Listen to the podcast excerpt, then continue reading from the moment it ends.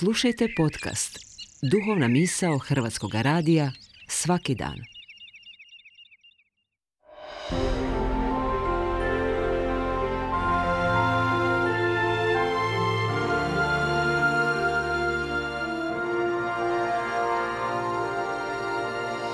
Duhovna misao. Urednica je Blaženka Jančić.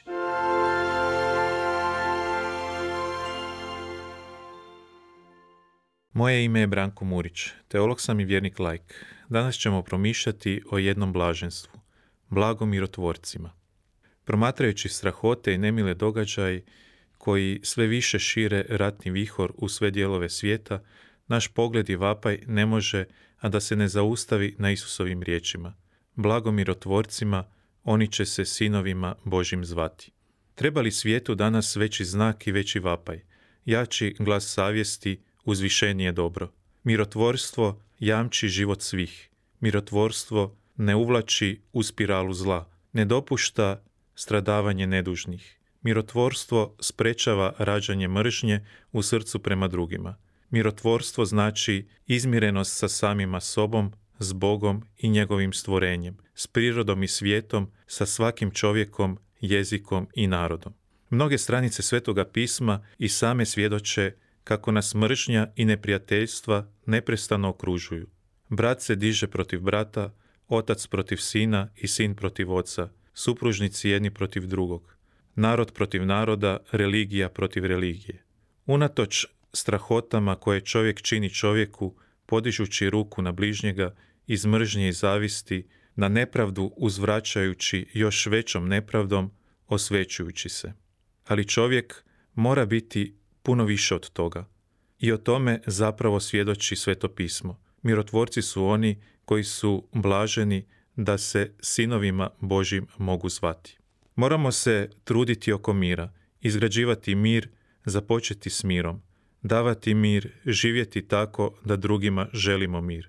Ne smijemo se umoriti, osobito ne sada u ključnom času naše civilizacije, ne inzistirati na tome da kažemo čovjek je stvoren za mir koji je Božji dar. Ako je mir Božji dar, onda je riječ o trajnom zadatku koji kao krajnja odgovornost stoji pred nama. Ja tebi želim dobro, želim da postojiš. Čežnja za mirom temeljno je moralno načelo koje integralno zahvaća ostvarivanje čovjeka i čovječanstva kao društva i civilizacije. Unatoč onome što historijski se nameće da povijest pišu pobjednici, a ne poraženi, iskustvo onih svetih mirotvoraca kroz povijest i danas svjedoči nečemu drugomu. Mirotvorac, blagi tih, ali odlučan i hrabar, pa bio možda i poražen od silnika ovoga svijeta, ostaje trajnim znakom one ljubavi za Božje stvorenje i glas savjesti kakav čovjek stvarno treba biti i što treba činiti. Mirotvorac ne želi mir samo za sebe i svoje. Istinski izvor mira nalazi se u prekidu svake mržnje.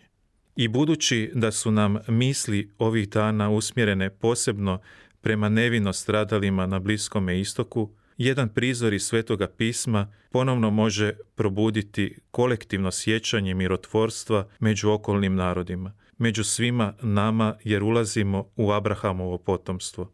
Prizor je to Abrahama, praoca vjere, koji pred mogućom Božjom odmazdom nad grešnom Sodomom stupa u mirotvorni pregovor s Gospodinom. Tako moli i pregovara za ljude, tuđince, strance, teške grešnike i odmetnike, sodomce. Abraham pita vrijedi li uništiti cijeli grad i pritome u njemu iskorijeniti nevine s krivima.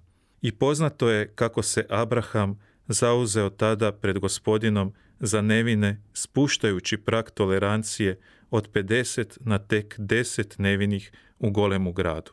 Ima li takve Abrahamove mudrosti i zauzetosti u odluci za mirom među nama danas?